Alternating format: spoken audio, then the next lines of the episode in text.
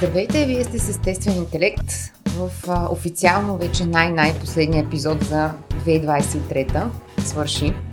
Каквото било, това е положението. Както ви обещахме в предишните два епизода, ще затворим годината с една така импровизирана, абстрактна трапеза, в която ще си говорим за родовите отношения и семейството. Аз съм Марияна. Пред мен е Слави Стоев. Здравейте. А на гости ни е Валентина Димитрова, която е наш така постоянен партньор в нищането на темите за семейството, рода, поколенията. И вече сте слушали в не един и два епизода наши. Здравейте от мен. Фамилен терапевт.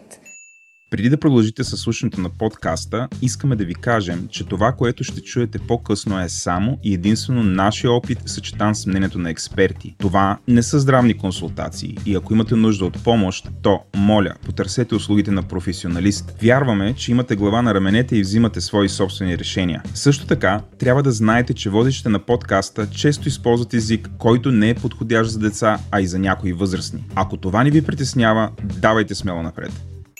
В общи линии решихме да направим така... Вдъхновихме се от един епизод, който направихме преди 2 години в компанията на Валя, който беше кръстен семейните отношения и така както неведнъж нашите патрони хъпливо отбелязват. Със Слави, без да искаме, превърнахме епизода за семейните отношения в епизода за развода. Защо ли? И така... Обещахме си тогава, че всички отношения, които останаха в предверието на този епизод и на тази тема, ще им обърнем едно специално внимание, ще ги сложим на масата и ще се занимаваме само и единствено ексклузивно с тях. Така че този епизод днес всъщност ще е посветен на, така, в духа на коледния сбирщайн, ще е посветен на отношенията между поколенията, внуци, прародители, родители, прародители, обратното, сиблинги. И разбира се, аз отново ще кажа моята любима дума калеко. Ти успя ли да влезеш да прегледаш нарицателни родови? Аз ги прегледах, но не мога да ги запомна, което продължава да е проблема ми с всичките тези. С роднините ми. Ти кой беше? Аз за щастие имам... Тоест, това звучи ужасно. Щях да кажа, аз за щастие имам много малко живи роднини. Това е така друга на моето ужасно чувство за хубаво. Добре. Да, днеска така нашата амбиция, и както си говорихме във всички предварителни разговори, е да се фокусираме върху родът като феномен, като ресурс, като начин на употреба, като това за какво ние и какво да го правиме. Говорихме си и с Марияна, и с Валя в предварителните разговори, че в момента, в който кажем род и семейство, така, някакси инстинктивно ние започваме да говорим за проблеми, за конфликти, за обиди, за недоизказаности, за разочарование, липси, лишения и уния тегави моменти, които съпътстват неизбежно всяко функциониране между двама човека. Или пък по-голяма или група от хора. Да, унези неизбежни моменти, в които се настъпваме, нараняваме, лишаваме, недоразбираме, просто защото сме хора, а не защото сме някакви кофти представители на вида. Та да, това ни е амбицията, да сме много позитивни, така в духа на модерния в България традиционализъм, да сме много за рода, да сме много... така, най-после фанеме и някой фен на Възраждане и да каже, тия най-после казаха нещо хубаво за рода български. Така, отвъд шегата, наистина ни се иска малко по различен начин да разглеждаме темата, макар че дори в дискусията, която се развихли в нашия канал, наистина преобладаващата емоция беше малко за напрежение, огорчение и малко тип трябва ни наръчник за оцеляване за 24, 25 и 26 декември, но ние мислим така да вратнем нещата малко и да видим може ли по друг начин да се гледа на рода. Ако не може, не може сега. Вот такова. Ако не може вез мрънкани обвинения, това ще е положението, но да пробваме.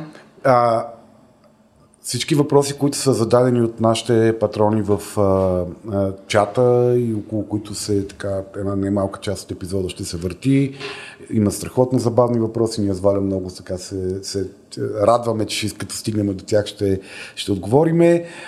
Няма да бъдат пренебрегнати, да, те повечето от тях са проблемно ориентирани, но в крайна сметка ние хората така работим и ние си търсиме решение на проблемите.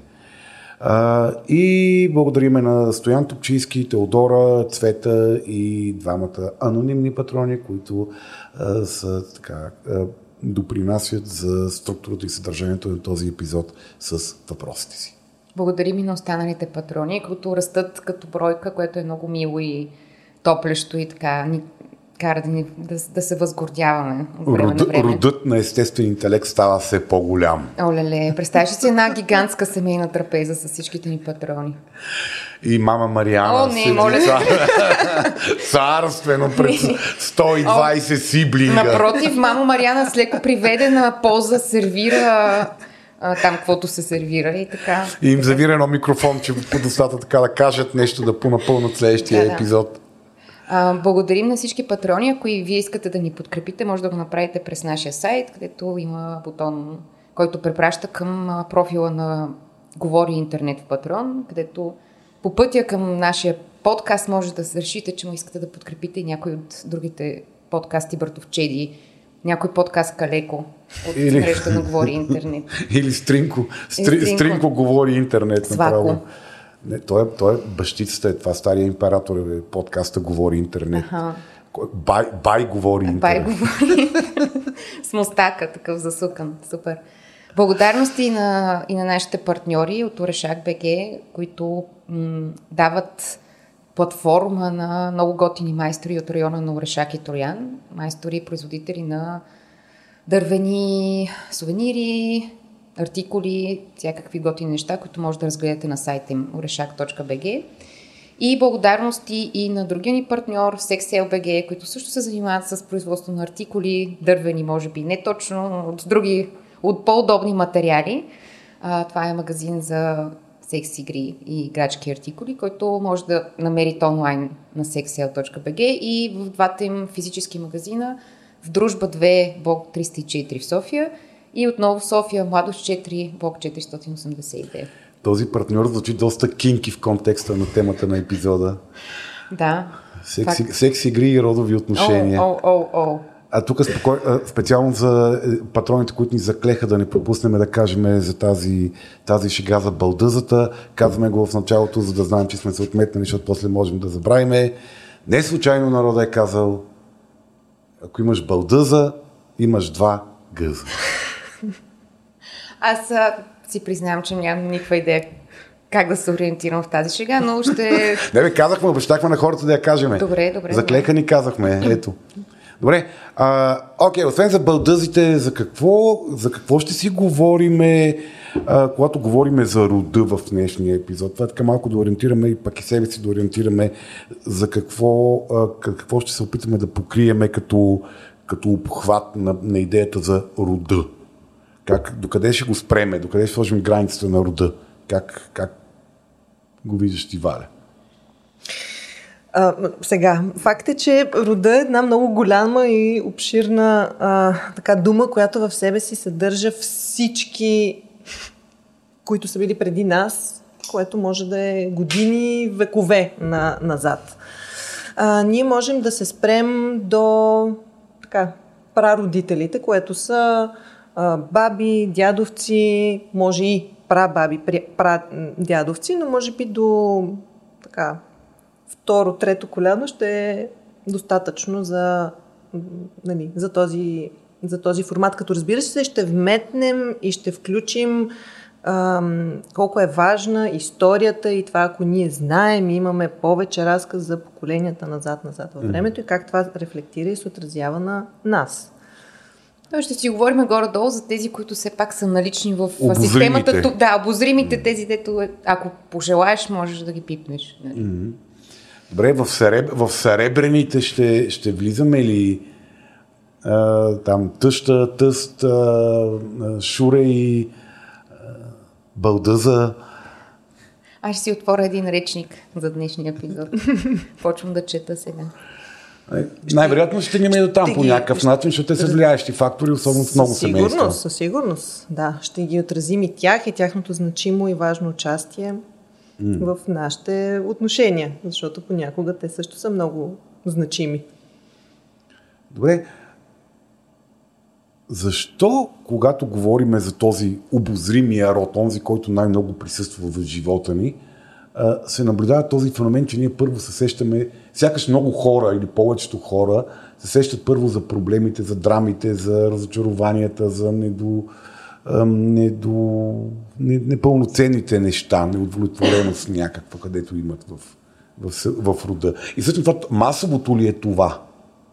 И само на мен така ми изглежда, защото с такива хора дружен. Защото си психолог, те, но... Да, то може би моят контекст е горе долу същия, така че... Аз мисля, че няма да каже. Много е яко в моя род. Дойдох просто да се похваля колко е хубаво. Идвам при тебе така, колко е яко.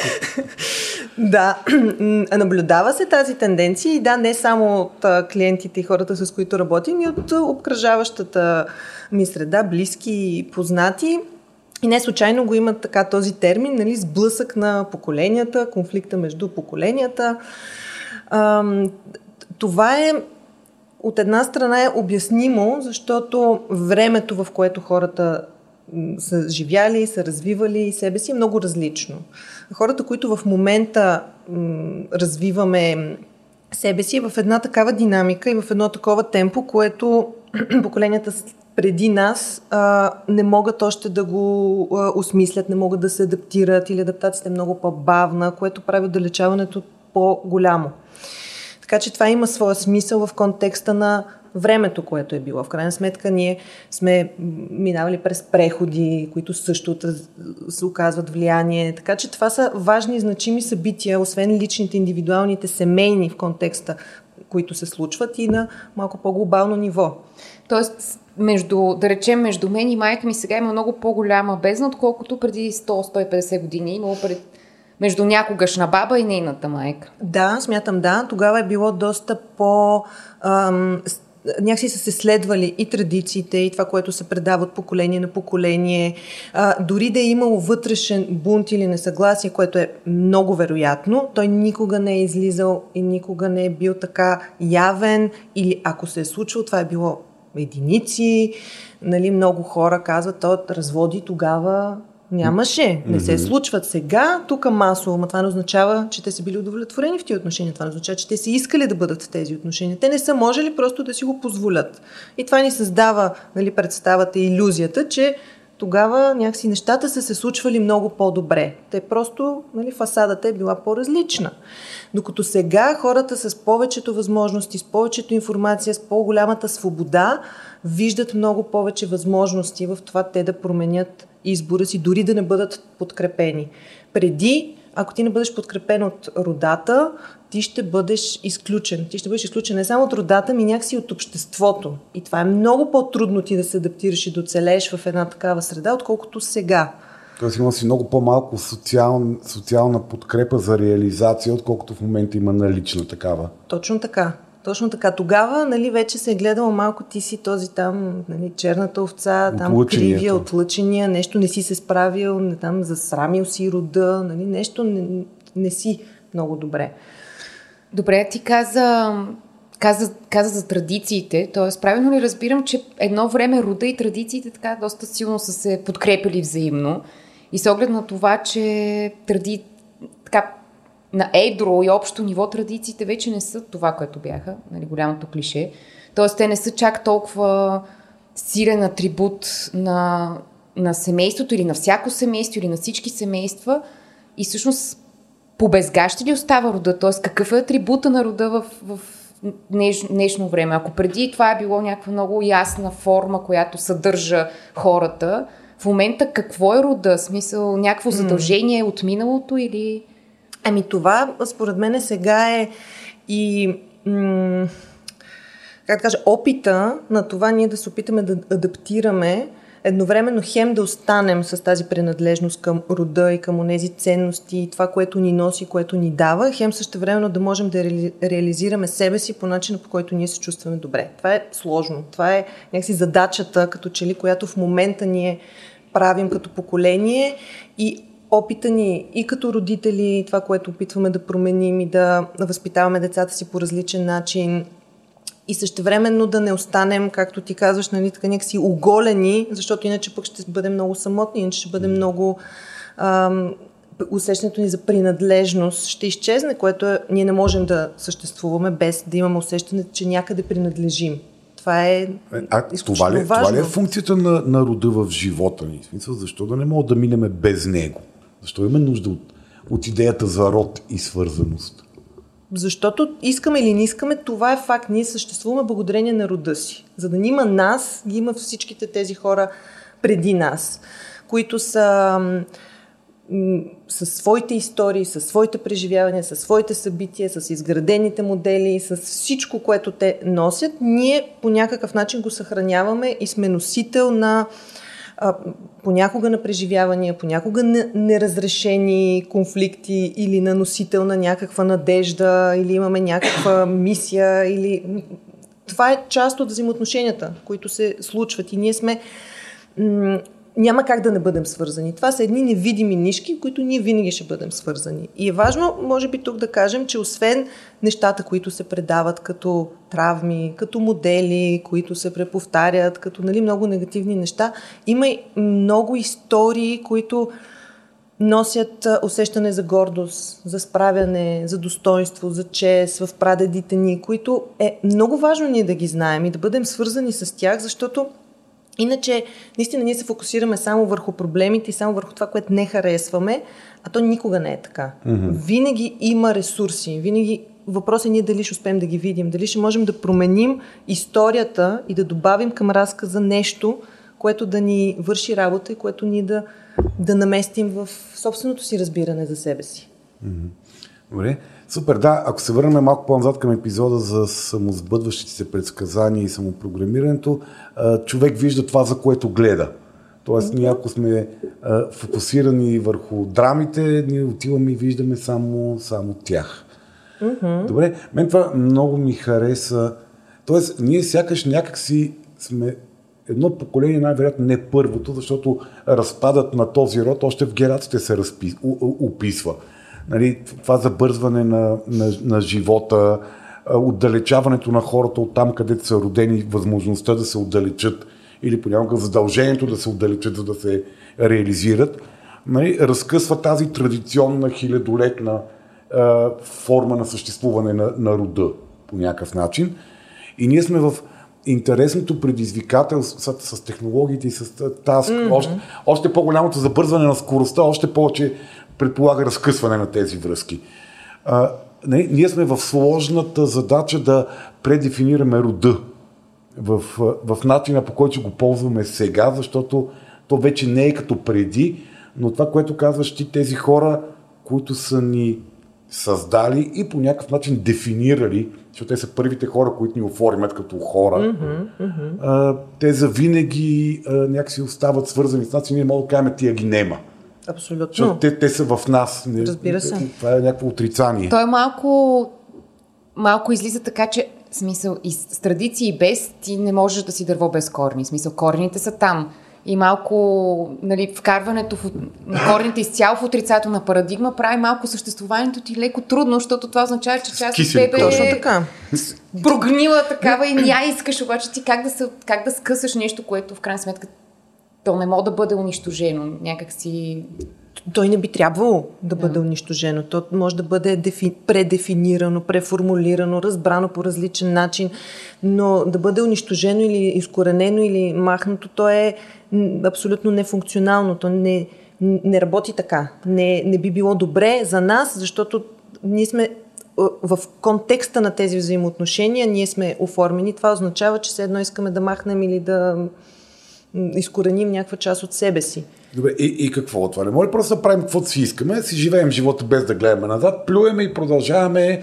Ние сме едни постмодерни, изнервени индивидуалисти, деца на времето си, гледаме си себе си, нашия си кеф, нашите си цели, плюй и продължавай напред. Какъв е ефекта върху нас при такъв сценарий?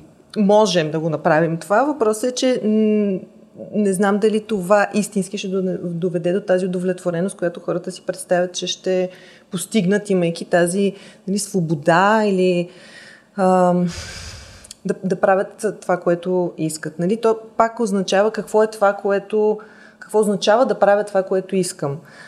Като бунт ли го правя? Като от някакво собствено разбиране и желание, че искам да следвам себе си? Добре, но за мен важно ли е как ще бъда приет от рода? Те как ще възприемат това мое поведение? И решавам, че не. Че не ми е важно. Аз сам съм си критерий. Което е, може би не е съвсем така, защото това аз сам съм си критерий понякога е едно отричане от това да се самозаблудя, че аз правя всичко това, което искам, без да ме интересува какво мислят или по какъв начин аз ще бъда приет в рода. И това много често се забелязва, когато такива хора непрекъснато изпитват някакви незадоволителни, не са задоволени от себе си, от взаимоотношенията си, живеят с усещането, че правят това, което искат, но всъщност нещо все не им достига. Окей, т.е. тази несвързаност можем да я постигнем, може да се убедиме, че я желаеме, но това, което казваш ти е, че тя сякаш води до някакви повишени нива на тревожност, депресия, неудовлетвореност. Нощем, като си легнеш, има нещо. И много зависи за това как сме наместили това в себе си. Дали е, окей, аз разбирам, давам си сметка, че това е мое поведение или избор, който правя. Нали, сега тук отваряме скоба, че говорим все пак за някакво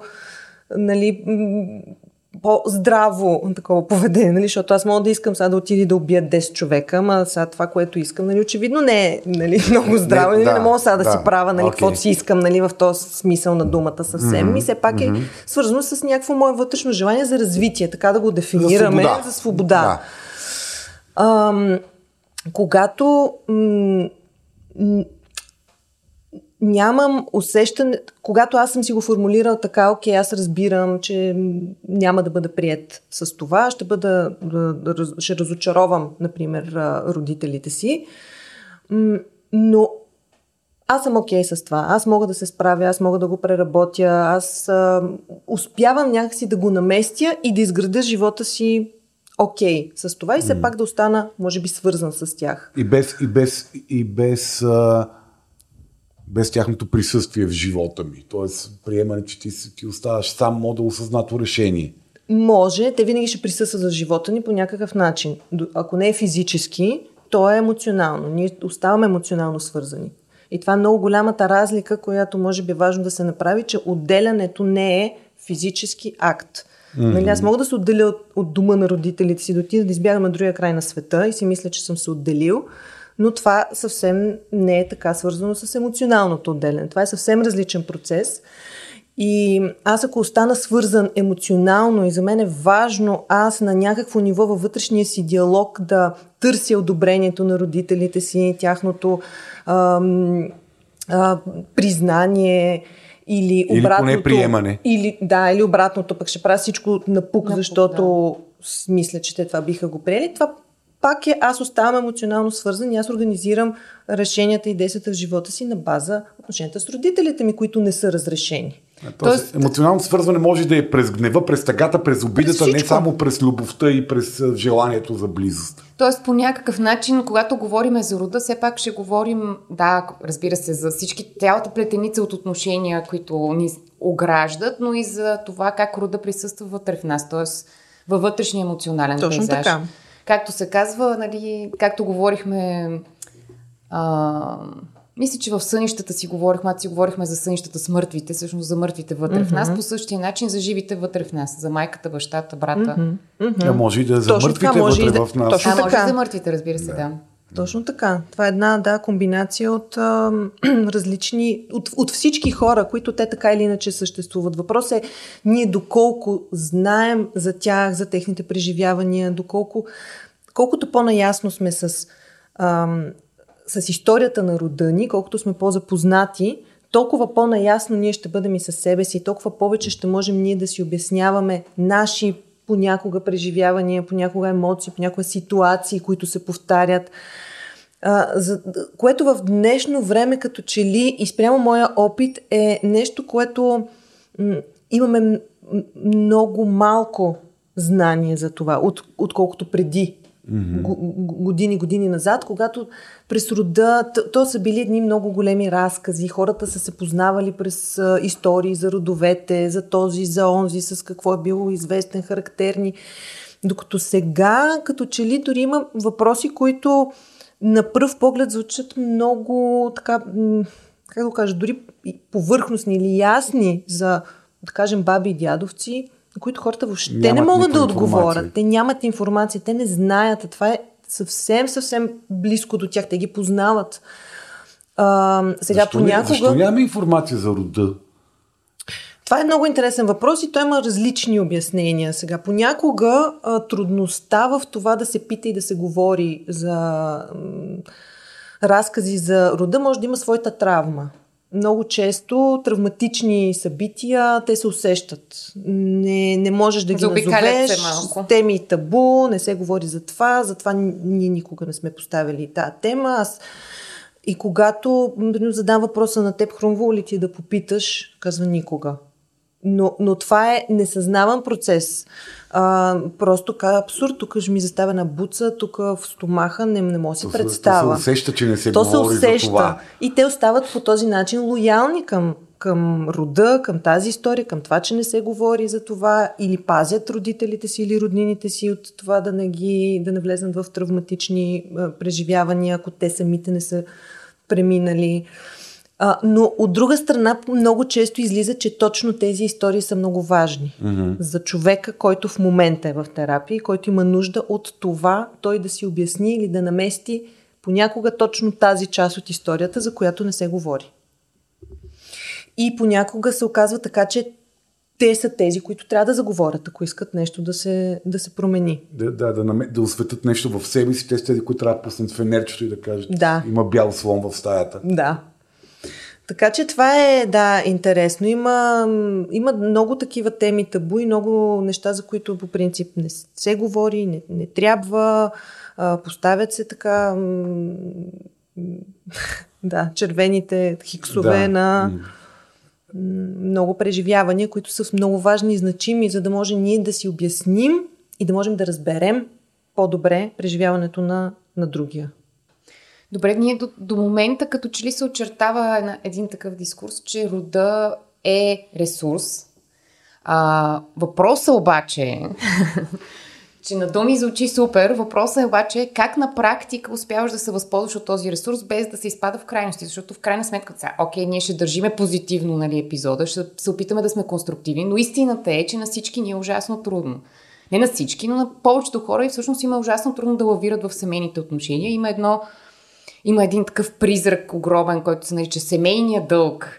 Аз искам да направя това, което вярвам, че е правилно за мен, но семейния ми дълг, трябва да направя, имам дълг към това семейство. Тоест, как може да разграничаваме, как може да се възползваме от корените си, от ресурса на рода и същевременно да не изпадаме, да не се превръщаме в роби на това, аз съм рода си и нямам едва ли не собствена самоличност отвъд семейната. Тук сега около дълга може би трябва малко и да го дефинираме. Добре. Какво е дълг? Защото той може да се изразява в много различни посоки. Съзнателно, несъзнателно, с думи, с послания или просто с някакво усещане. И пак през историята. Например, може да има директно послание от родители или от прародители към децата, които казват от теб очаквам или твой дълг е, когато остареем, ти да ни гледаш, например. Това са такъв тип послания, които са директни. Аз ти казвам какво очаквам от теб и какъв е твоя дълг. Има едни такива несъзнавани понякога в взаимоотношенията послания, които може да звучат, например, така, ако родителите, приемаме, че родителите са в... има някакъв проблем в техните отношения, за който не се говори или някакси не го разрешават. Детето става носител на подкрепа за родителя си. Измислям си, например, момичето за майката. Тя казва, само добре, че си ми ти, само ти ме разбираш, само така отеха в теб мога да намеря. И тогава това е един друг дълг, който това момиче започва да преживява в себе си, че има към майка си. тя не трябва да я оставя сама, тя трябва да се грижи за емоционалното ѝ състояние, тя е ресурса, това е нейният дълг. Защото мъжето не стават и... Да, мъжето той много работи, или той се го няма, или той, нали, каквото и да е. Много често такъв тип възрастни, когато пораснат тези деца, несъзнавано те попадат или в връзки, в които не се получава нещо, или някакси не могат да се свържат, защото дългът е толкова силен, че аз ако организирам своите отношения, аз ще се отделя, аз ще трябва да се обърна към... Ще прекъсна, а аз ще се срещна с така вина в себе си, с която не мога да се преборя, аз не мога да се справя. И за това по-добре ще си казвам, ето, то не се получава, то няма читави, нищо не става. Това е друг вид дълг, който ние несъзнавано обаче. Тук не можем съвсем така да си го обясним. Тук си казваме просто... Да, не е много... Не е много ясно разпознаваемо. Да. Просто когато се изследва във взаимоотношенията, често излиза така.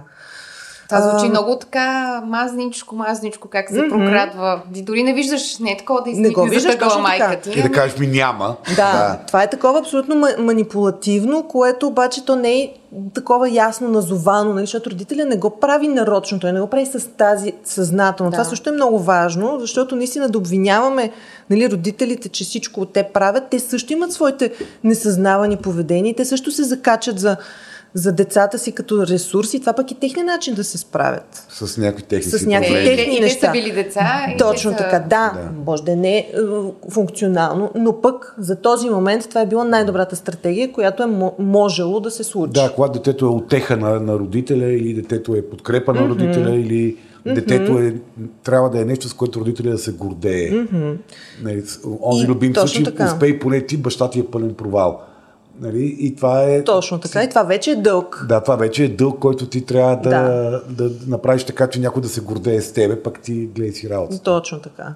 Или тези специалните също деца, които са, например, след дълго не са можели дълго време да имат деца и то се появява. Някакси това също съм с много така голям дълг. Нали? Деца, те са така, всичко гледани, са направили за мен, всичко са направили за мен, или аз съм това, което им е донесло пак щастието в живота. Те толкова време са ме чакали и ето аз съм се появил и всичко. Нали? Аз съм хем специалния.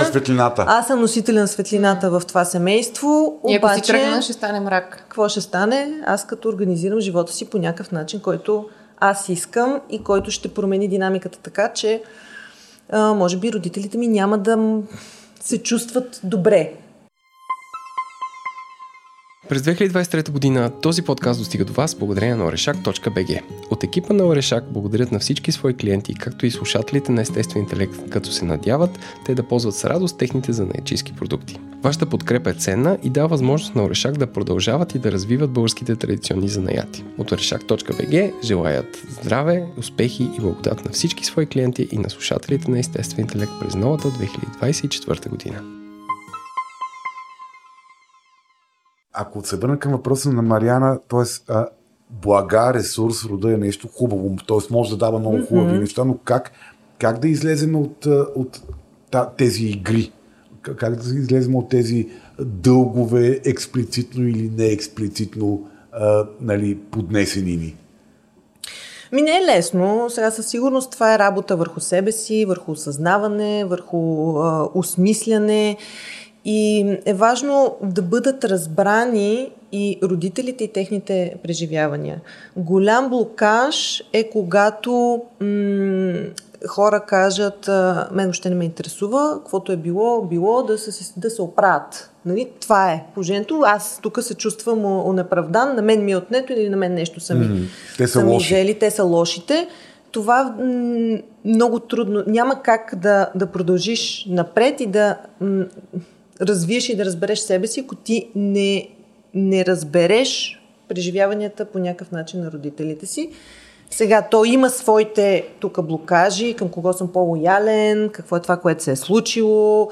Нали, аз трябва да мина през свой собствен процес на това да мога да... може би да простя, ако има какво да прощавам, за да се чувствам, да мога аз някакси съзнателно да се освободя от този дълг, така, че да не се чувствам виновен, или да го преформулирам така, или да го предефинирам така, че да видя някакси ресурсите и в и в тях, защото хората, които имат такъв дълг към семейството си, много често те не виждат техните ресурси. Mm-hmm. Те виждат само как те няма да се справят, аз не мога да ги оставя, или аз трябва непрекъснато, аз не мога, не. Нали, виждат само това. А то не е така. Тези хора имат много ресурси. Mm-hmm. Тези хора... Но просто им е по-лесно да те използват и ти като играеш. Това е много работещ модел. Ма то най-вероятно и за тебе си върши много добра работа. Да, това също е хубава роля. Това също е важно, нали? Защото пък, освен, че ти си така, айде, изманипулиран си, вкаран в тази роля, това също си ти дава усещането, че ти си пък много важен. Ти си специален, ти си спасителя, ти си единствения, който може това да го направи. Другите за нищо не стават. Да, и в крайна да не си кажеш, всички зависят от мене, ако не съм аз, всичко ще разпадне. И то хем писна ми, хем от друга страна, обаче ти носи много такова гъдел, готино отношение. Така че... Това, което чувам, и особено в началото, като каза това за обвинението ми, малко се почувствах, т.е. представих си, не че не съм ежедневно в тази роля, да не се правя на светец, но за момент така в една абстрактна роля си представих как наистина обръщаш се назад с горчивина, че тези хора са ти зели, че те са виновни, че ти си лишен от нещо, и това ме постави в една роля на нищо не мога да направя. Тоест има едно усещане, взето ти е, което е твое, и ти вече нямаш нищо. Тоест малко противоречи на това усещане да се овластиш, да можеш някакси да си върнеш обратно в себе си властта, всъщност да... контраинтуитивно. Хем си кажеш, аз ще си правя каквото си искам, защото другите са виновни и ми го взеха, но всъщност нямаш възможност да си направиш точно каквото искаш, защото се има едно... Защото си замръзнал в... Защото си замръзнал в това, че някой ти е взел от твоето нещо, нали? Отидохме в жертви, травми и виновници. Нека се върнем малко назад и да... Шлюп! Добрия род като система. Нали? Ти си системен фамилен терапевт. Вас така много ви бият, докато започнете да гледате на всичко в този живот като на система. Нали? Една взаимосвързаност от влияещи се си елементи с някакъв цел и смисъл. Кои са основните принципи на системата род, които е добре да се опитаме да някакси да следваме?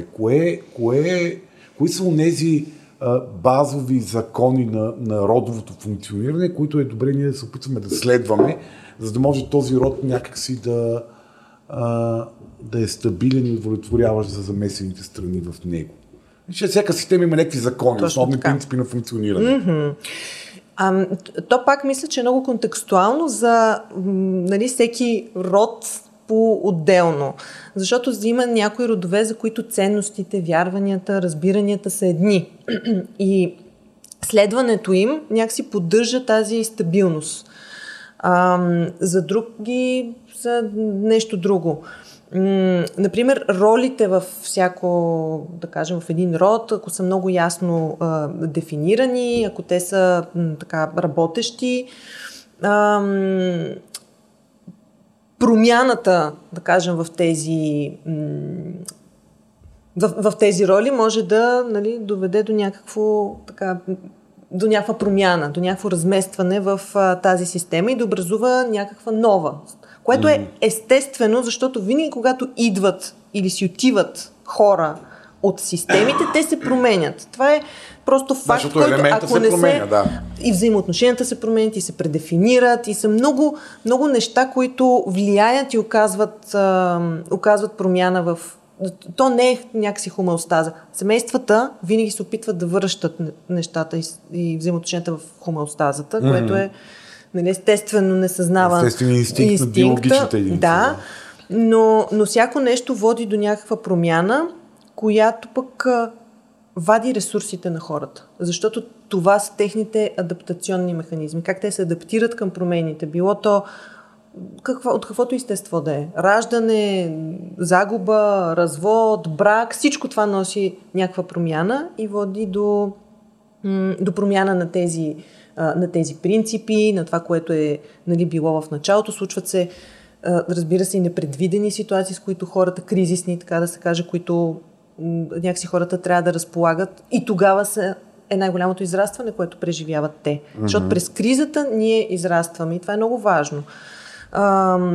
И когато хората се умяват да видят как в кризите рода им, родителите или прародителите им са успяли да активират наличните си ресурси. Това, което е можело да направят най-доброто в този момент, mm-hmm. тогава те започват да променят представата си за този човек и за начин, в който той функционира. Защото много често съм чувала майка ми или баща ми са тотално неадекватни, били са в такива ситуации, как мога така да реагираш, как можеш това да направиш, как, нали. Mm-hmm. И те като живеят с представата, че те са тотално неадекватни, те от тук натам са много блокирани, те не могат да продължат. Mm-hmm. Ако родителят е стигнал до тук, до този момент, той има някакви ресурси. Той не може да е тотално неадекватен. Въпросът е да видим какво е това, което ти наричаш тотално неадекватност и спрямо времето, спрямо контекста, спрямо подкрепата, спрямо неговите отношения в този момент, той как е съумял да се справи. Защото толкова често се е случвало да се предефинират някакви неща, които хората не са виждали по този начин, ами като гледала си е, примерно, живота или направила си е там, еди какво си. Това е любим наратив. Да. А всъщност... Аз съм бил на последно място, тя е ходила на пачанга, да работи и да се кефи. Точно така. А всъщност много често се оказва, че това е била единствената стратегия, която тази жена, кажем сега конкретен пример имам в ума си, която да се справя и да предпази детето си от това да не бъде залято то с нейната, да кажем, депресия или тревожност. Mm-hmm. И това е нещо тотално различно. Нали? Едно е аз съм отхвърлен, тя е лоша майка, да. И другото е тя се е опитвала да се погрижи за себе си, така че да стане по-адекватна за мен. Mm-hmm. Просто никой не е подкрепил, всички се критикували, си казали, стой там си гледа детето, пък тя не е имала ресурс. Mm-hmm. Аз имам едно питане, докато сме още на родители, деца и начина по който ги възприемаме в живота си. Има ли нещо такова от психологическа гледна точка, че малко родителската роля, грешно или не, се възприема малко като божествена? Тоест ти очакваш една неизчерпаемост. Тоест това е източника на безкрайен ресурс от любов, подкрепа на личност, присъствие. И всъщност така някак си има едно сгромолясване в човешката роля, което малко трудно го преживяваш. И въобще може да се използват да гледаш това сравнение като човек. Да, някакси като някаква стартова точка към това да се помириш с родителите си конкретно, защо не и с останали разни членове на семейството. Mm-hmm. Като идеализация, такова нещо. Ами идеализация на този образ. Някак си, нали, ти идваш, те ти дават живот, нали? Mm-hmm. Има някакъв божествен акт в цялото mm-hmm. нещо, но не са божества и същевременно ние все пак гледаме към тях като някакви божества. Ние mm-hmm. чакаме да... В смисъл, всеки един от нас иска да му се даде всичката възможна налична любов, не 3 грама. В смисъл, не колкото има за момента през там 89-та, колкото е било налично. Да. Ако може цялата налична любов. Всичко, което имам нужда. Всичко, което имам нужда. Сега. Да, точно така. Така е. Въпросът е, че това създаването на любов също е пак е въпрос и на разбиране, и на време, на интерпретация, и на сега в времето, когато, например, там 1-2 поколения назад, нали, да даваш любов, какво означавало? Нали? И храна и шамари. Храна, шамари, сън, нали, там да са задоволени някакви и базови нужди. Нали. Не трябва да го целуваш, да го лигавиш, там да го прегръщаш, това е... Нали, дори да го разбираш... Да го разбираш, абсурд, да. Трябва да си... Това те дефинира като добър родител. Ако ти направиш нещо отвъд това, значи ти си разлигавяш детето, ти си виновен, ти си критикуван, не си прият от обществото. Как можеш ти сам да променяш такива, нали, модели, дори да имаш някакъв вътрешен, нали, инстинкт за това. Mm-hmm. Така че, да, това също е друга тема. По какъв начин и как се разбира въобще mm-hmm. любовта и възпитанието и отглеждането на децата преди и сега, защото това също е много различно и то води също до много големи конфликти. Тези хора са ни възпитавали по начина, по който те са били научени, че е добре да се възпитават деца и да се държиш. И по начина, по който самите те са възпитавани. Са възпитавани също. Mm-hmm. Да. Защото е много трудно да дадеш това, което ти не си получил. Защото не знаеш как изглежда. Не е невъзможно, но е много по-трудно. Да, въпросът много целенасочена работа. Да, ти го нямаш развито в себе си като знание. Тук ще препратя към един въпрос от патрон. Как да се справиме с... Беше зададен много, много красиво. Възможно ли да се излекуваме от ефекта отварям уста и оттам излиза майка ми? Не, точно това, което казваш ти, че ние родителстваме по начина, по който ние сме били родителствани. Тоест този първи образ завинаги остава в нас и ние имитираме родителите си, дори да не искаме да ги имитираме. Това е един сценарий. Другия е, аз ще правя всичко точно обратното, както е. А това възможно ли да прави всичко точно обратното? То е малко и пак илюзорно, ти го правиш, но всъщност вътрешно то е... Точно през това напук. Не е през осмислене, не е през осъзнаване, не е през това дали това е моя начин. Просто само и само, за да не съм като тях.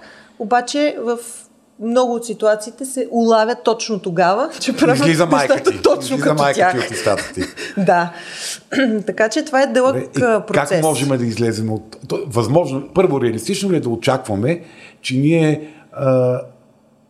никога няма да бъдем копия на родителите си в нито един момент, в нито една ситуация. Тоест, че ще развиеме някакво тотално уникално наше си автентично поведение, което абсурд да бъде замърсено от тези първични модели, с които сме се ни импринтнати в главите. Реалистично ли е да очакваме да има такава амбиция? Не е реалистично. Аз и не мисля, че това е толкова здравословно. Защото, пак казвам, в родителите има ресурси. В родителите има неща, които за нас са важни, които са значими. Затова ние да развием себе си по начина, по който се развиваме, дори да достигнем до това да търсим, да питаме, да сме любопитни към новото и различното, пак има нещо, което родителите са допринесли за това ние да се развием до такава степен. Така че със сигурност няма как тотално и изцяло да избягаме и да нямаме нищо, което да копираме или да повтаряме.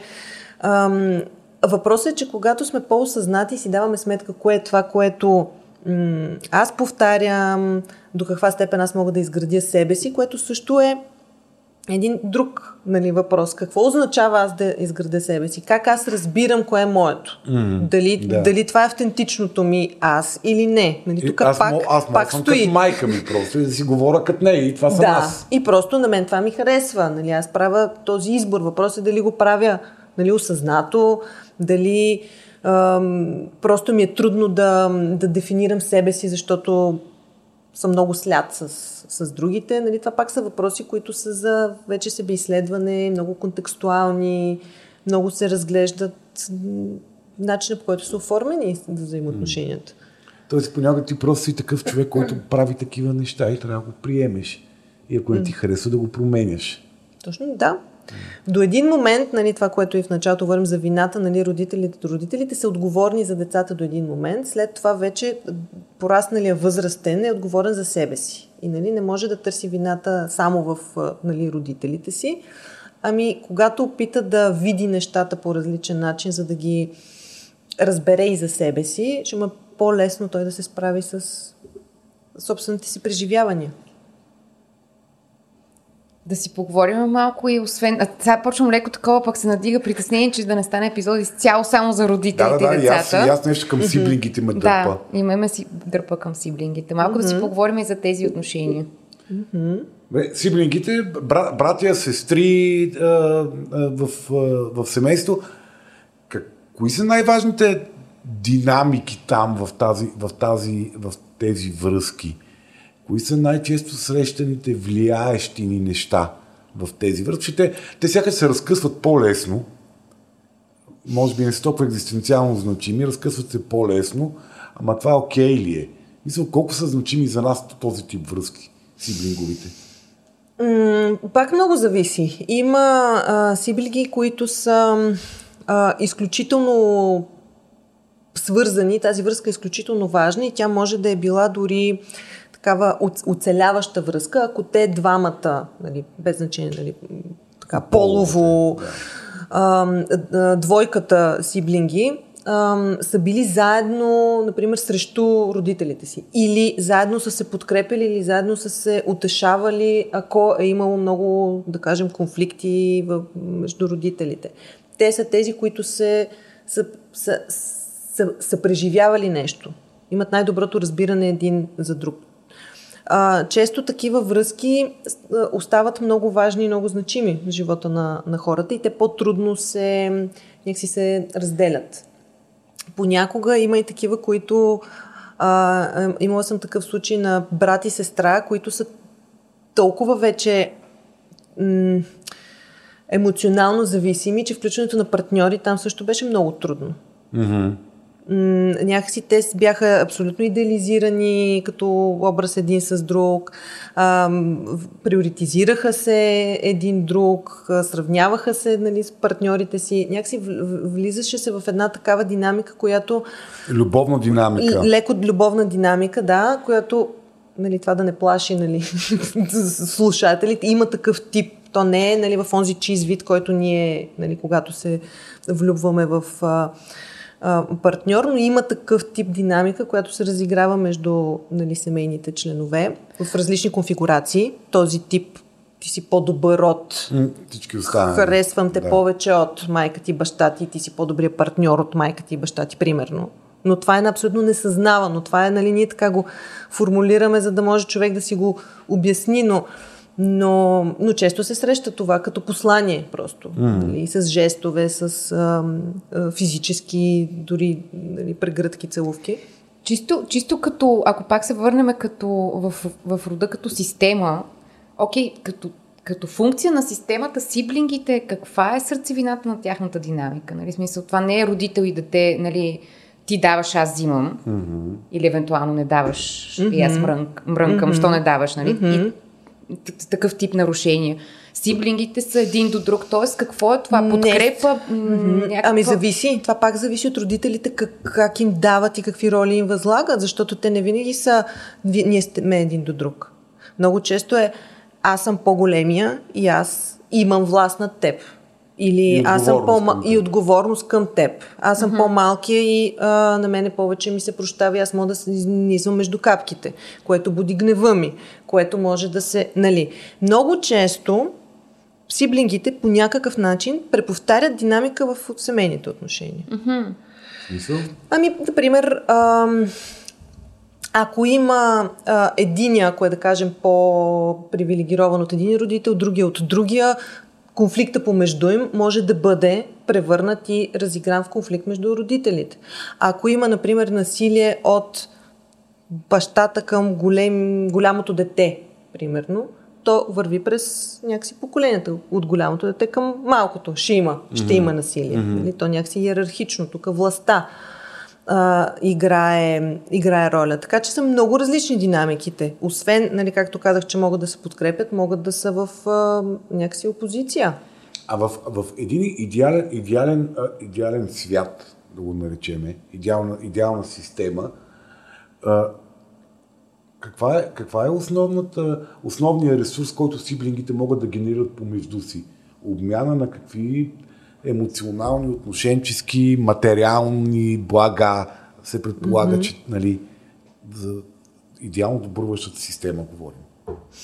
В идеално добруващата система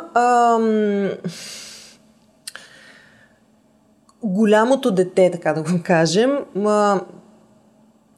не би трябвало да бъде натоварено с прекалено голямата отговорност. Значи, той има някаква отговорност, което си е чисто йерархически, mm-hmm. то е окей, то е здравословно, отговорността е нещо хубаво. Нали, прекалено голямата отговорност за нали, по-малкото дете понякога влизане дори в почти родителска роля. Mm-hmm. Да бъде отнета от него, да бъдат, когато родителите се умеят да зачетат двете деца, по различен начин, спрямо техните различни специфики, спрямо техните различия.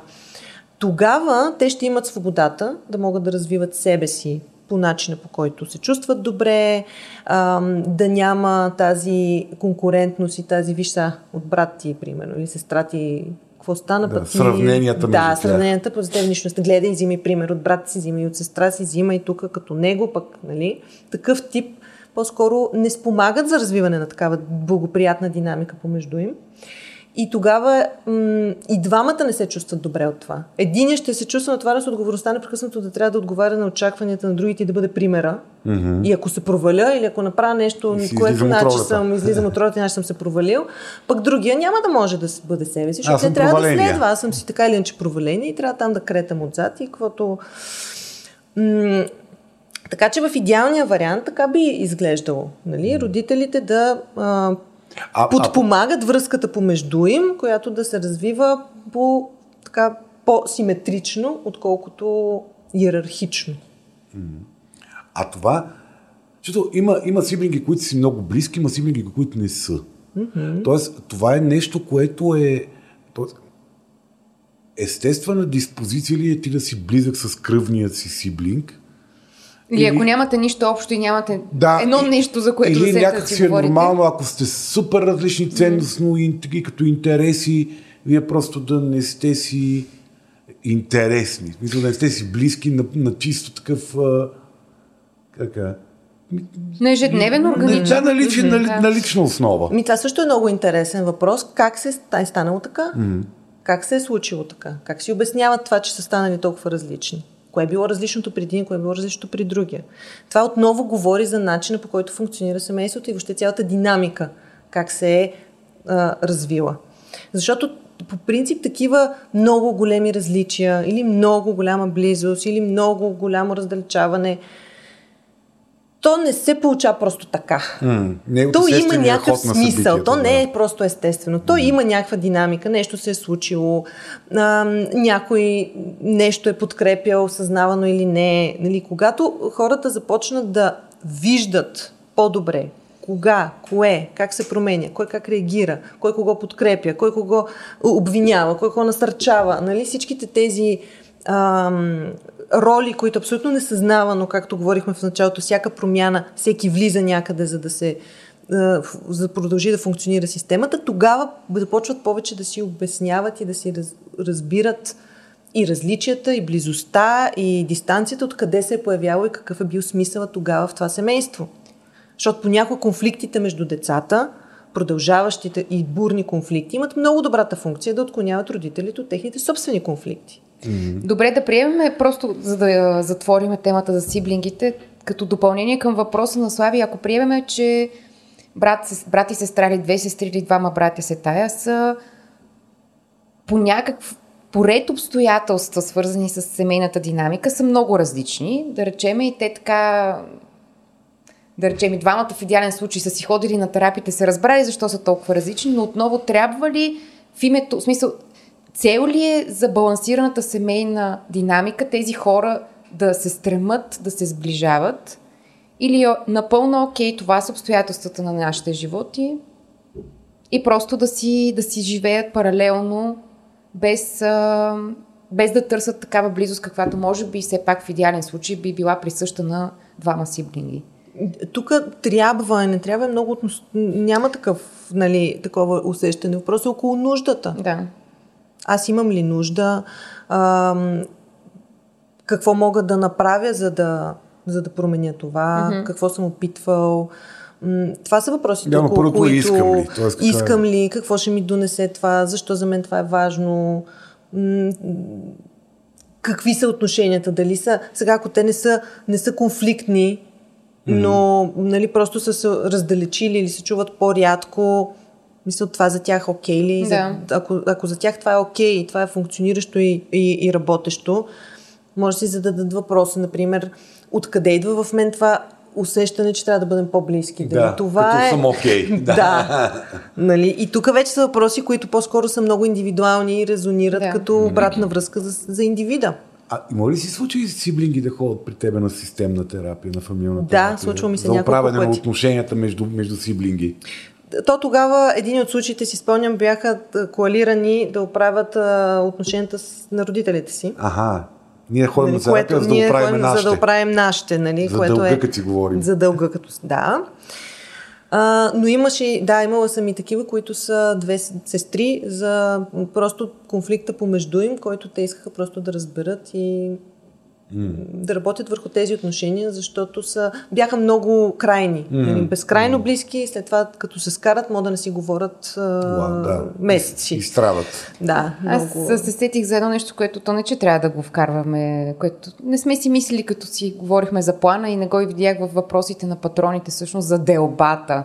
Че това е един синдром на тези шири. Имотните конфликти. Да. Че поне по отношение на сиблингите, че дойде ли време за дълба, тогава нещата вече стават батални и сериозни. Еми, това е един от основните конфликти в рода, причини за конфликти в рода. Материалните несправедливости и справедливости. Да, те пак са част от... семейната динамика и въобще то пак е някакси разиграване на нещо, което така или иначе е било преди това. То просто по друг начин се... Просто през парите. През парите и през... Да. През имотите. Бабите и дядовците. Какво правим с бабите? Къде е мястото на бабите и дядовците в живота на внуците? Защото аз съм виждал страшно радикални решения. Тип, аз забранявам на прародителя да остава насаме с детето ми, защото този му говори страшните пути. Аз не искам моето дете да бъде изложено на влиянието на моите родители или на родителите на, на партньора ми. Тоест, от това до абсолютно заместване на родителя. Нали, ето това бебе, ти си дължен да ми гледаш детето. Къде е здравото място на бабата и дядото в... Това му е ролята, здравата роля на прародителя? Здравите роли на родителите и на прародителите по принцип би трябвало да бъдат подкрепящи роли. Това е. Които да насърчават и да развиват ресурса на, да кажем, в случая младия родител, защото даваш пример с родител с дете. Идеалният вариант, идеалният случай е това. Да бъдат по-скоро насърчени, подкрепени, да се чувстват справящи се с това, че те имат собствено разбиране за това как, да кажем, се гледат децата и да са окей с това, че техните методи не са толкова приети и зачетени. Това не е идеалният вариант, който рядко се случва. В повечето случаи е... аз колко деца съм отгледал, пък ти... Да, ти кога? Цял живот се правиш на много умен. Точно така. И тук се пораждат, разбира се, конфликтите и точно това. Аз не искам да ги оставям, защото те не ме слушат, те не ме зачитат, те не уважават това, което аз казвам, те се чувстват обезценени. И разбираемо, защото родителите в днешно време имат... са много по-осъзнати. Имат много повече информация, имат много повече ресурс, говори се много повече за въобще родителстването и за нуждите на детето и за това как можем по-добре да го разберем, което... Добре, ще съсипаме ли детето, ако го оставяме под влиянието на неговата тежко консервативна баба, която си го пука по доктор Спок. Да, която му дава захар, остава го да гледа телевизия, говори му някакви неща за половите роли, кой момчетата така, по момичетата така, нарича ромите цигани, говори за тях негативно. Класическа баба от късния социализъм. Ще го съсипаме ли това дете, ако го оставяме под влиянието на баба му? Тоест, какви са плюсовете и минусите на това да разкъсаме връзката баба-внуче или дядо-внуче? Тоест, през едно коляно връзките на детето и срещу евентуалната увреда на това дете, че баба му говори неща, които ние не вярваме, че трябва да стигат до него. Сега, увреда е може би малко пресилено, може да се създаде някакъв конфликт в детето, да кажем. В къщи се говори по един начин, пък тук се говори по друг, пък най-вероятно, виждайки то взаимоотношенията между родителя и прародителя, и това е нещо, което ще повлиява. Сега, децата са адаптивни, те успяват да правят разлика при баба и дядо, какво може, такива са правилата, там е едно, пък тук е друго. Те успяват да разграничат това в ума си. Сега, когато има толкова голяма, така диаметрално противоположно мнение, разбиране,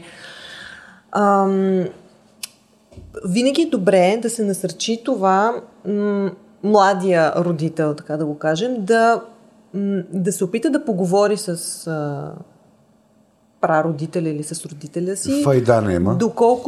Доколко може, да, все пак той да разбере и да уважи неговите така, разбирания, вярвания, граници. Сега, ако това не се случи, вече въпрос е доколко това ще се толерира от младите родители, защото тук имаме и още един родител, който пък също може да и мнение. То е важно да има мнение и това е тяхно решение, което взимат заедно. Си представяме в пак един по-добър вариант.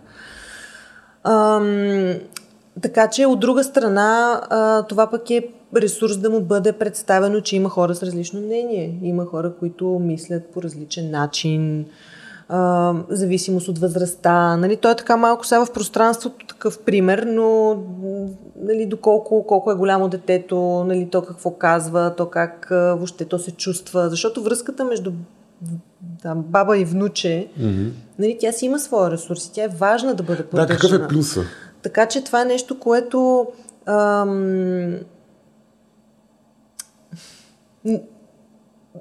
ако има възможност да не отнемаме на децата, аз бих насърчила да не се отнема. Ами плюс е това, че те изграждат, те са много различни взаимоотношения. Много често дори имам клиенти, които казват с баба ми и с дядо ми имам много по-добри и по-близки взаимоотношения, отколкото с майка ми и баща ми. Още един възрастен, към който мога да се обръщаш в крайна сметка за съответните си емоционални нужди. Понякога те дори могат да бъдат по-надежните и по-ресурсните, отколкото родителите. Да, защото не са 24/7 и съответно имат... понякога това са... Им се занимава. Да. Понякога това са тези подкрепещи фигури, които в един момент може да се окажат най-стабилните и най-сигурните в детството на децата и затова те са важни. Понякога са по-сигурни от родителя. Така че те са ни ресурс и ако имаме възможност да го използваме и да работим с него, е важно той да бъде наличен. Добре. Супер. Оправихме и бабите и дядовците. Ще само за бабите говорим. Това е стара ранна смъртност на мъжете в България. Дядовците никой не ги брои за нищо, само бабите. Да, викаш, те пък дядовците, тем пък милите къде. Нещо там се кръжат около бабата, неясно объркани. Бабата ги хока, те скоро така и така ще умрат с тази средна възраст на продължителността на живота при мъжете. Ами това също е между другото и нещо, което се наблюдава и малко като тенденция, че дядовците се стоят малко по-встрани, те са по-изолирани, те са малко там или работят, или са били там на полето, или някакси по-изключени. Бабата е тази, която върти къщата и гледа децата. Да бе, мъжете не се занимават с където. Така че те не са. Сега обаче това вече е различно.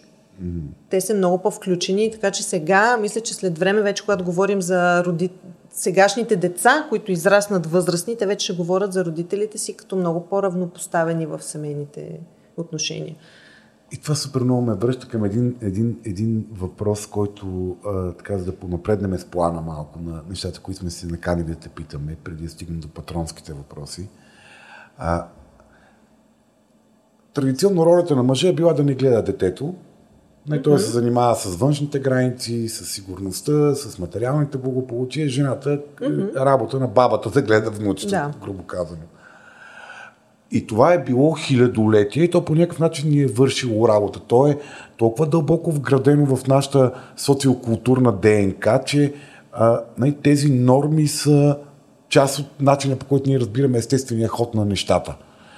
В момента ние през осъзнаването се опитваме да се дистанцираме от много от тези традиции. За това, че децата не се показва любов към тях, че мъжа не присъства, че мнението на децата няма значение, че те не се уважават, а се закрилят. Всички тези традиционни ценности. И в същото време този процес на откъсване от тази традиция и преследването на нови ценности, в които вярваме до някаква степен, това поражда конфликти и противоречия вътре в нас, защото това са две наистина коренно различни между автоматично вградения ми модел на действие и начина, по който аз искам да се държа. Тоест, какъв Според тебе какъв тип... Нашия опит да се откъснем от родовите ценности, традиционните родови ценности, какви конфликти поражда в хората? И трябва ли на всяка цена да зачекнем всичко от миналото и да се придържаме към един образец, създаден от интернет книги и образователни филмчета в TEDx? Може би е комплексно от двете неща. В смисъл да се дистанцираме изцяло, мисля, че не можем. Колкото и да искаме, то е трудно. Има си някаква... Все пак нещо, което следваме като традиции, като ценности от миналото, просто в момента надграждаме и се опитваме да ги предефинираме и преформулираме, така че да отговорят повече на времето, в което живеем и съществуваме. В крайна сметка, работещо също, казваш, нали, във времето, работещо е също подлагаме под съмнение, защото има много възрастни, които са израснали точно с тези липси. Mm-hmm. Например, на бащина фигура. Баща ми липсваше, аз нямах добра връзка с него. Искам да имам по-добра връзка с сина ми. И за да го направя това, аз нещо трябва да променя. Какво е това, което аз мога да променя? Това е вече процеса, който започва сега по-осъзната, защото не искам детето да се чувства така, както се чувствам аз. Така че в този ред на мисли, за него това не е било работещо. Или с майка ми. Бил съм, да кажем същото това момче, баща ми толкова липсваше, че аз, нали, трябваше да бъда мъжа в къщата. Нали? Mm-hmm. Той вече влиза в едни отношения с майка си, в които той не иска сина му да влезе с жена му. Иска някакси той да се опита да разреди малко тази връзка. И това е ролята на мъжа. Нали? Малко да разреди свързаността между майката и детето, която всъщност може да стане много, много зависима, много опасна и тя да не се... Отделянето след това става много трудно. Така че в момента това е опита, който се прави за това да отделно на жените да се развиват. Нали? Но това е... Да, друга тема, но някакси то следва и времето и... Аз най-голямата цена, която плащам на тази трансформация е много често чувство за вина и усещане за несправяне. Тоест някакси отехата да легнеш на познато и да кажеш ми то така се прави. Mm-hmm. Тоест да се гушнеш в неосъзнатото и да просто да си действаш... защото то така се прави и ти не носи отговорност, то така се прави. Тази претенция за предефиниране, това е цената, която и не само аз, като гледам просто масово родители около мене е едно постоянно чудене, аз прав ли съм или не съм прав. Това не го направи добре, не съм толкова добър, колкото смятам, че трябва да бъда в еди какво си. Което само по себе си, само факта, че ги има тези въпроси, тези дилеми, това вече е развитие. Защото когато не си ги задаваш, въобще когато си абсолютно в това така се прави, точка, и аз не обръщам внимание на това, какво се случва в мен, защото така се прави, вече шанса да не казваме да сбъркаш повече, но да не следваш някакси своята интуиция, много по-голям. Докато задавайки си тези въпроси, намирайки колебанието в себе си, много по-лесно можеш да се ориентираш и в това, кое е по-добре, как ти се чувстваш по-добре. При това никой не казва и няма такъв перфектен вариант, в който родители или деца никога да не се чувстват виновни, да не се чувстват зле. Нали? Това също е много важно да го кажем, че това не е лошо. Значи хората изпитват всякакви различни емоции и важното е те също да се научат как да се справят с тях. Защото не можем да отидем във варианта, в който няма да имаме вина, нито ние като родители, нито никога да не вменим вина на децата си. Напротив, ще го правим и това е част от взаимоотношенията. Скачаме ли в проблемите? Не. Добре. Забрави латералните връзки, тъща, свекърва, все пак това не е шега работа. Нека поне да ги отбележим, за да не остава... Има такива връзки.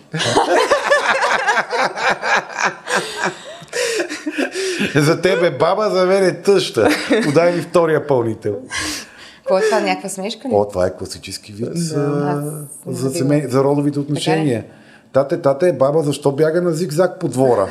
За тебе баба, за мен е тъща. Подай ми втория пълнител. Окей, това е смешно. Ето има такива отношения. Има.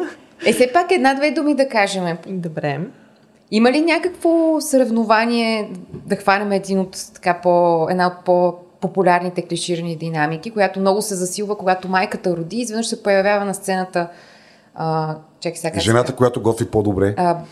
Как се казва майката, която не е твоята майка? Свекърва. Окей, появява се свекървата и изведнъж става едно, поне моите наблюдения от моя приятелски кръг е, че почти винаги има едно зверско напрежение от това, че тази баба идва на сцената и изведнъж сякаш има някакво съревнование между тях двете на всяко едно поле. Има ли от твой опит някаква такава динамика? Има различни динамики. Има го това съревнование, нали, то е на ниво коя е по-добра, коя е по-добър родител или коя е по-добрата жена на мъжа. Нали, да. Така че наблюдават се такива динамики. Мисля, че сега са малко по...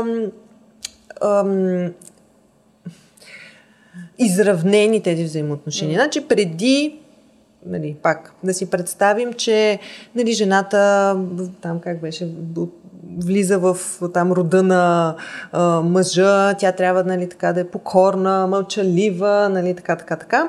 Сега вече... Свърши тая. Сега вече... Каквото каже жената, това е. Те са доста в по-равнопоставени взаимоотношения. Нали, почти аз мисля, че от целия ми опит съм имала една единствена двойка млади хора, които жената е казала мамо на свекървата. Нали, всички останали хора им говорят по име, нали, в съвсем по различен начин те се формулират тези взаимоотношения.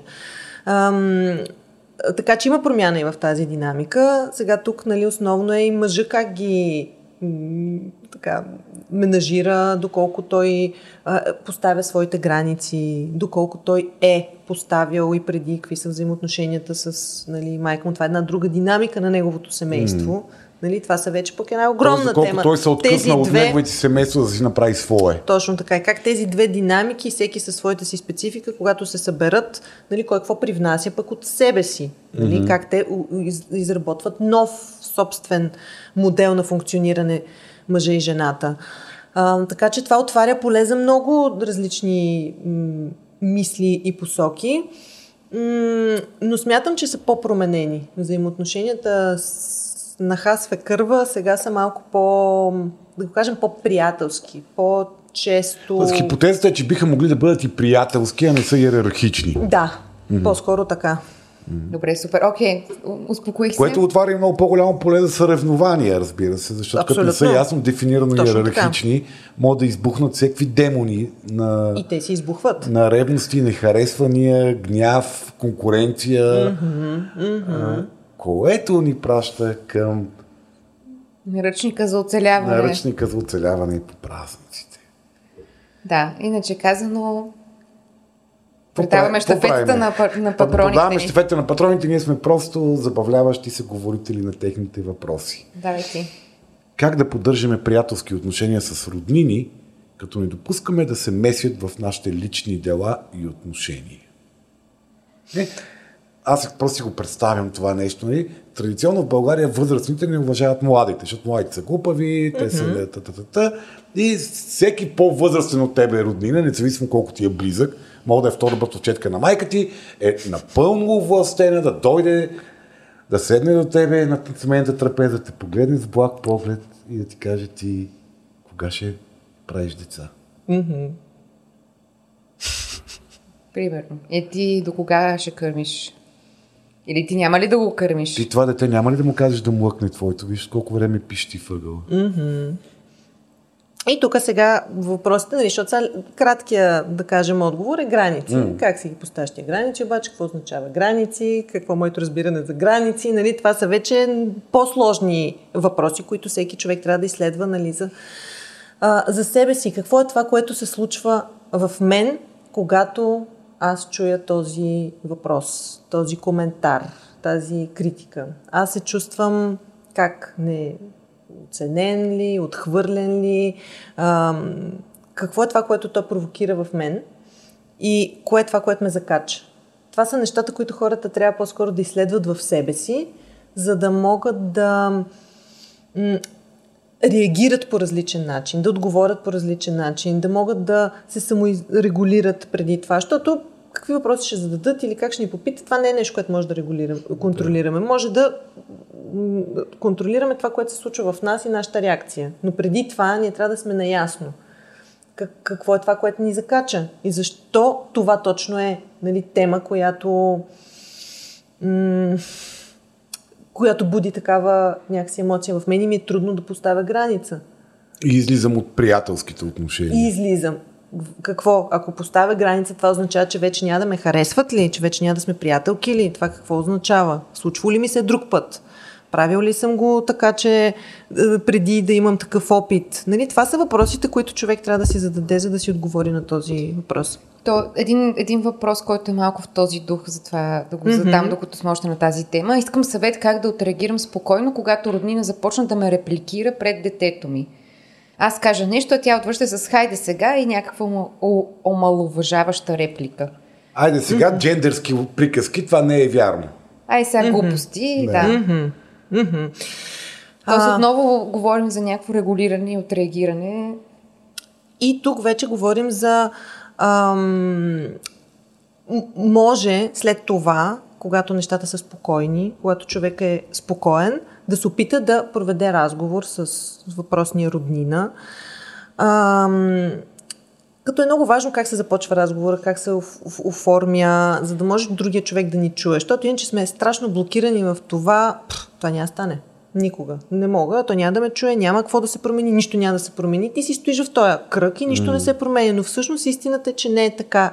И опита го доказва. Колкото пъти съм провокирала хора да отидат и да говорят и да питат и по някакси оформено по такъв начин, те самите са оставили много изумени за това как другия отговаря, реагира по съвсем различен начин. Стига ние да променим нашия механизъм.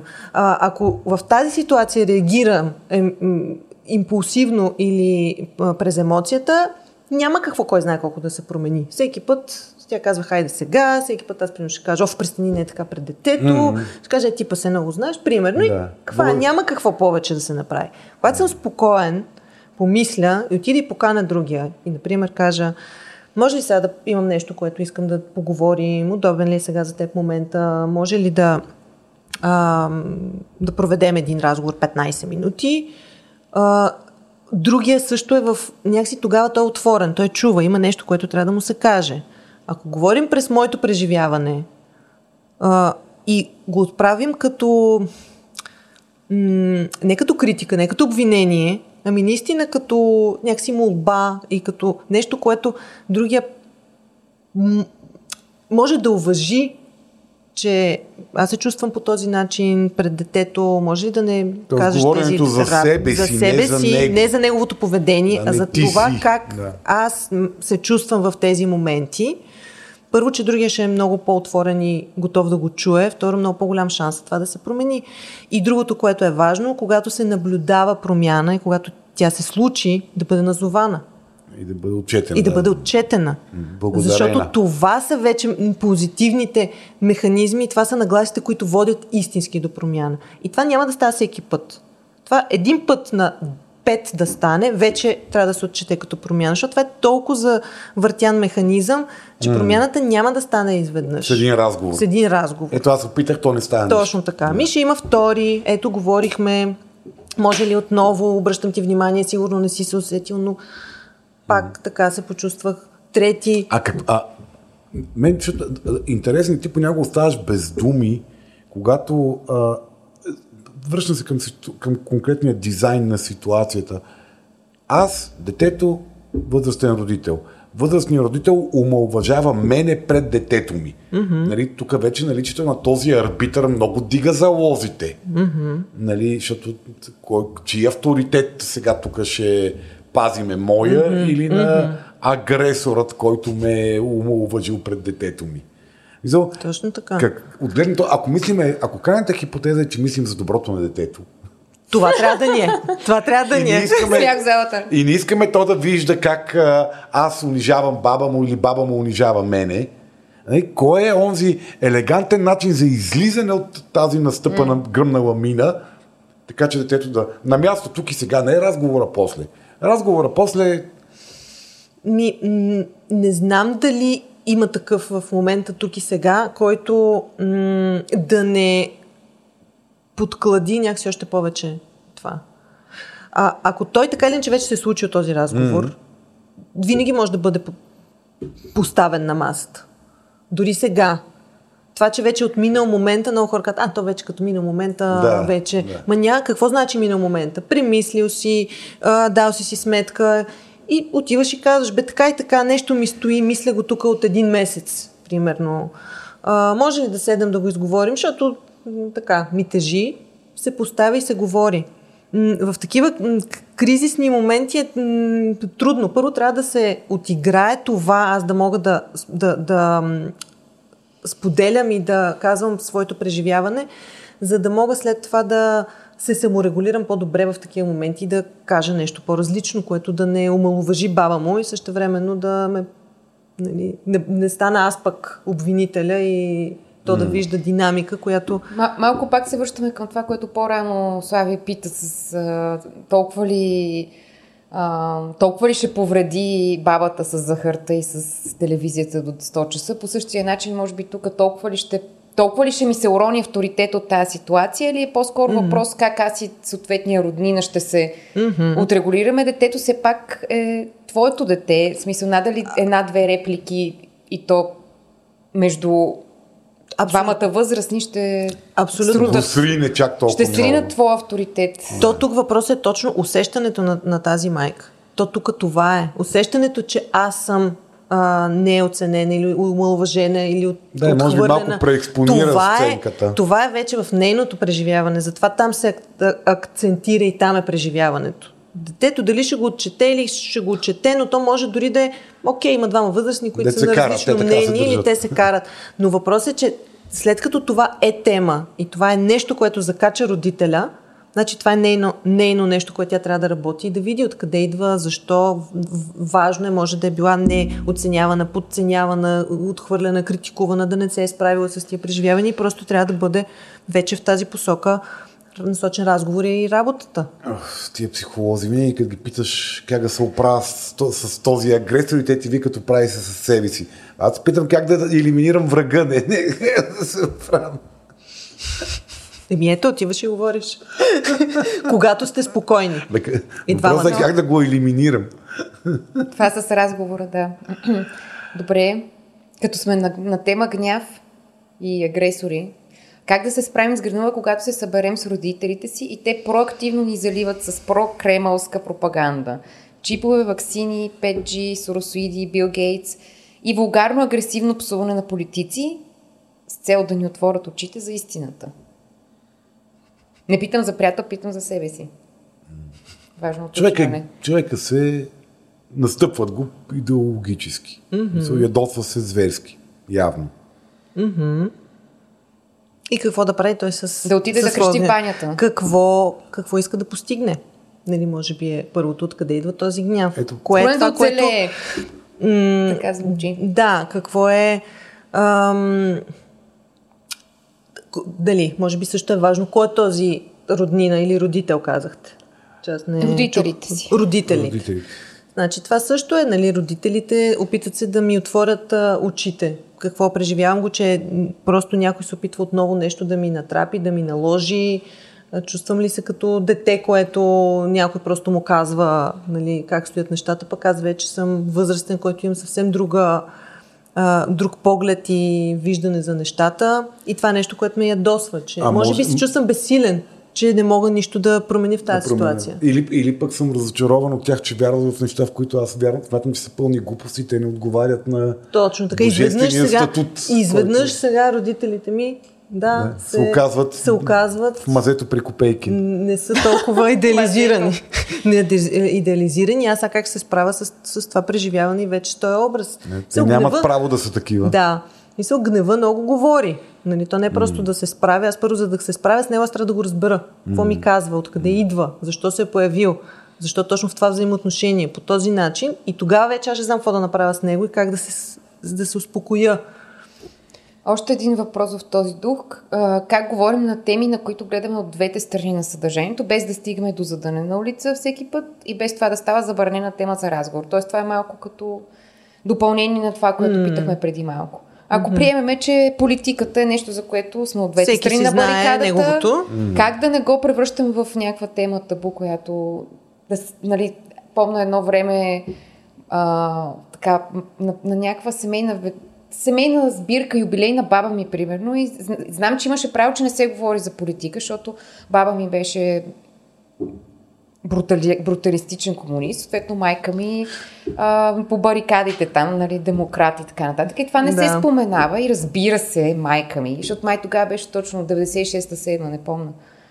Разбира се, майка ми споменава това нещо на масата и баба ми я наби, смисъл, ние бяхме голяма, смисъл, наби, такова, почна да я налага нещо с чехъл или аз не знам. Не е истински бой.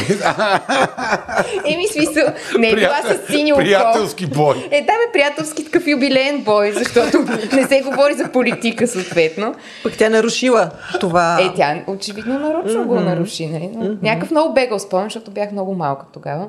Так, ето как да избегнем боя с чехъл, също време да не се превръща в такова слон в стаята, не се на нокти, на пръсти. Не казвай думата с П. Да.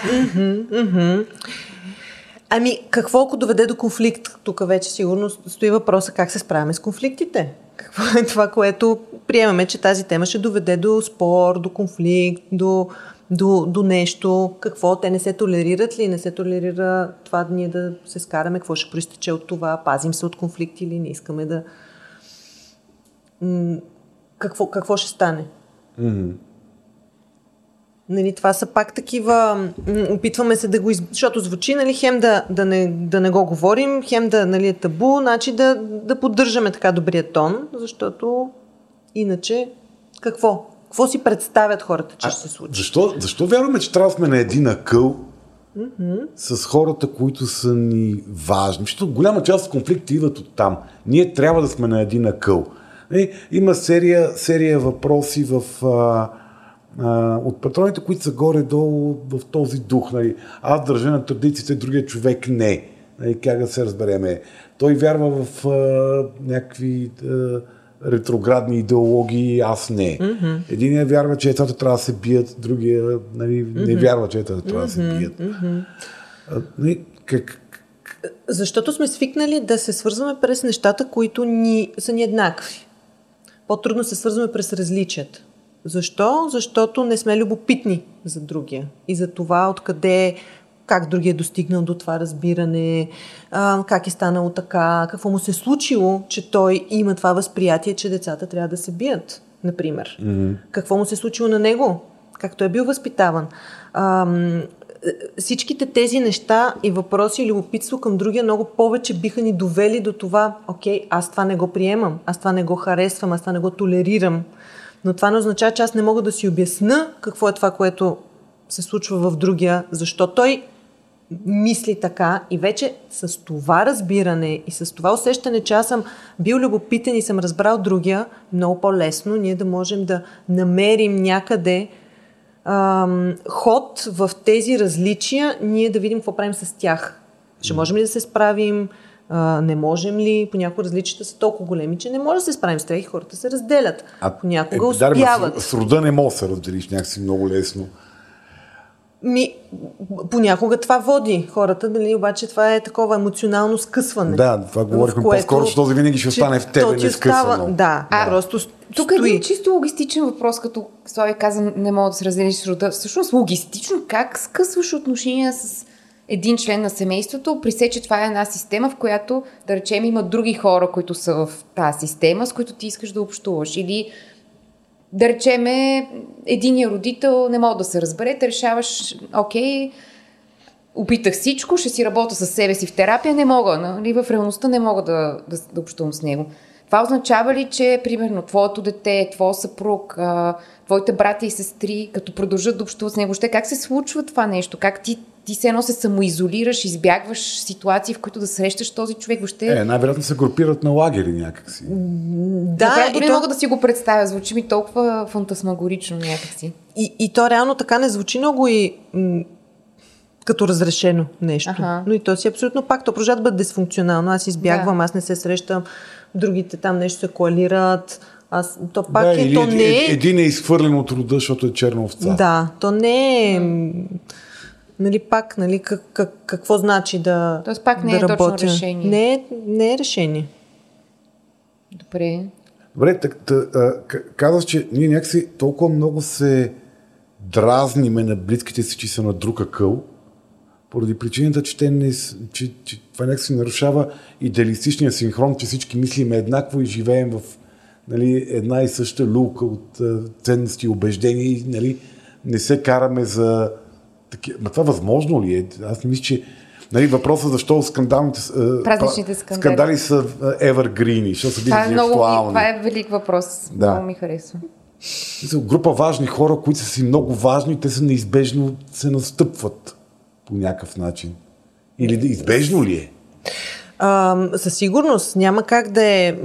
Най-близките са възникват най-честите и най-големите конфликти с най-близките ни. Защото това са хората, които най-много, нали, натискат нашите бутони, нали, тригери или там. И ние техните, съответно. И най-лесно така, ще си изпуснем нервите пред тях. Нали? Да. Няма на някоя работна вечеря да извадим чехъла и да почнем да налагаме някой комунист. Което от друга страна понякога, нали, пак всичко е много зависи от контекста. Понякога това, за да можем да си го позволим, пък означава, че знаем, че другия ще го понесе, че това няма да... Че сме стабилни, че това няма да ни доведе до край на взаимоотношенията, че ще му мине или че ще се разберем, или което пък също е ресурс, нали, мислейки по посока на ресурсите. Да, не е най-градивното, но понякога как хората се карат и как излизат от конфликтите също е много важно, защото това е малко, стои също като тема табу. Не се карайте сега, вашето да не се карате. Нали, мир да има. Да, не може да има мир винаги. Нали, хората се карат и това е нормално. Естествено и е важно да могат да се карат, за да се научават как да се карат, как да излизат от конфликти, как да се справят със себе си.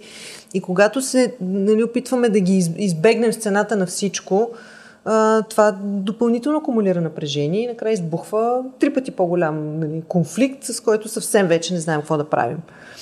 Така че различията са... Енгър менеджмент, Марияна, тя така си. Поме нарочи се. Ти така се презентира последния път. Да. Така че това, че разбира се, родителите ни, баби, дядовци, братовчеди, всеки има своя различен опит, свои различни преживявания и ако опитаме да сме просто по-любопитни към тях, не веднага да заклеймяваме и те са свои глупости, ни говорят ни, въобще как е достигнал до това, какво е преживял. Това ще помогне. И някакси колко е важно. Защото не знам, аз това си мисля, че за колко много се караме за пълни глупости и се увреждаме съотношенчески с близките си, де се виждаме 5 пъти в годината, нали, за по-дълго време. И защото се караме за глупости. Просто, че под глупостите вече стоят причините на това каране. Да. Но мен това, което ми хареса, с което започнахме разговора е и завършваме и сега с тези финални думи, е любопитството и всъщност въобще възможността да отделиш истинско внимание на тия хора около тебе, които най-вероятно те дразнат, не вярват в това, което ти вярваш, направили са грешки, от които ти страдаш в момента и т.н. Цялата турба с неща, които са неприятни, трудни за преживяване, трудни за работа. Но всъщност понякога е малко като все едно подходиш от друг акъл и просто му дадеш шанса на този човек да ти разкаже нещо. Дори да е нещо от тези любимите ти истории, които нали, всяко семейство, всяка майка има едни 4-5 истории, които са повтаряни по стотици, хиляди пъти. Нали? Ти не можеш да ги слушаш още веднъж, вече ще се побъркаш. Да. Но просто да му дадеш шанс на този човек да ти каже нещо всъщност.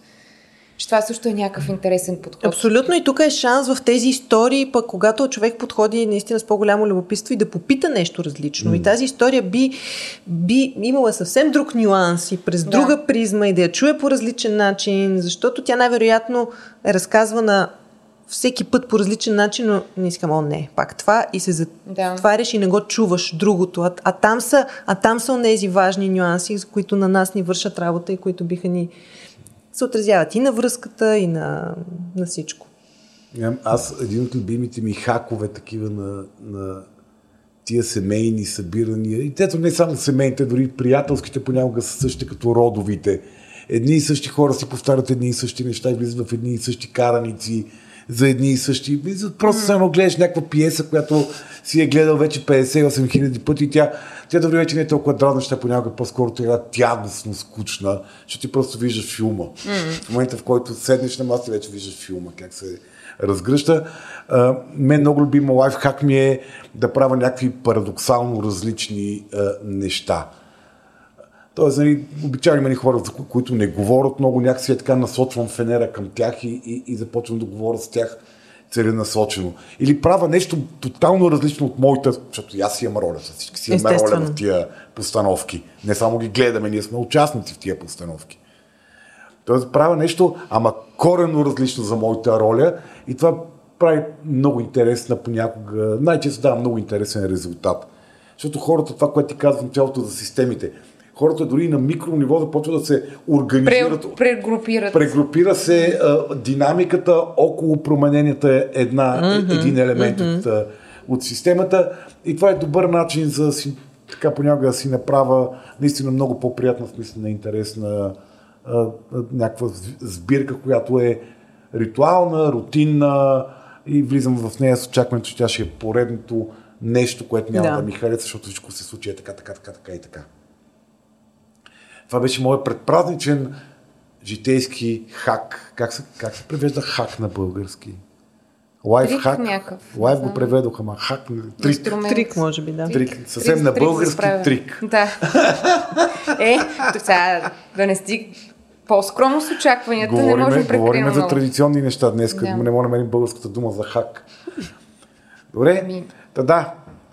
Забавлявайте се по време на неизбежните задаващи се празници, наслаждавайте се много на края на годината.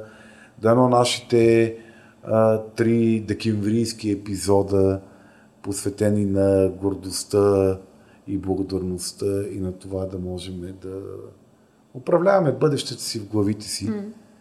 И сега с тази дълъг, хубав, пълноценен, благодаря ти, Валя, разговор за родовите отношения. Се надявам да сме ви въоръжили за един приятен край на годината. Весели празници от мен. Чао! Чао, весели празници от мен!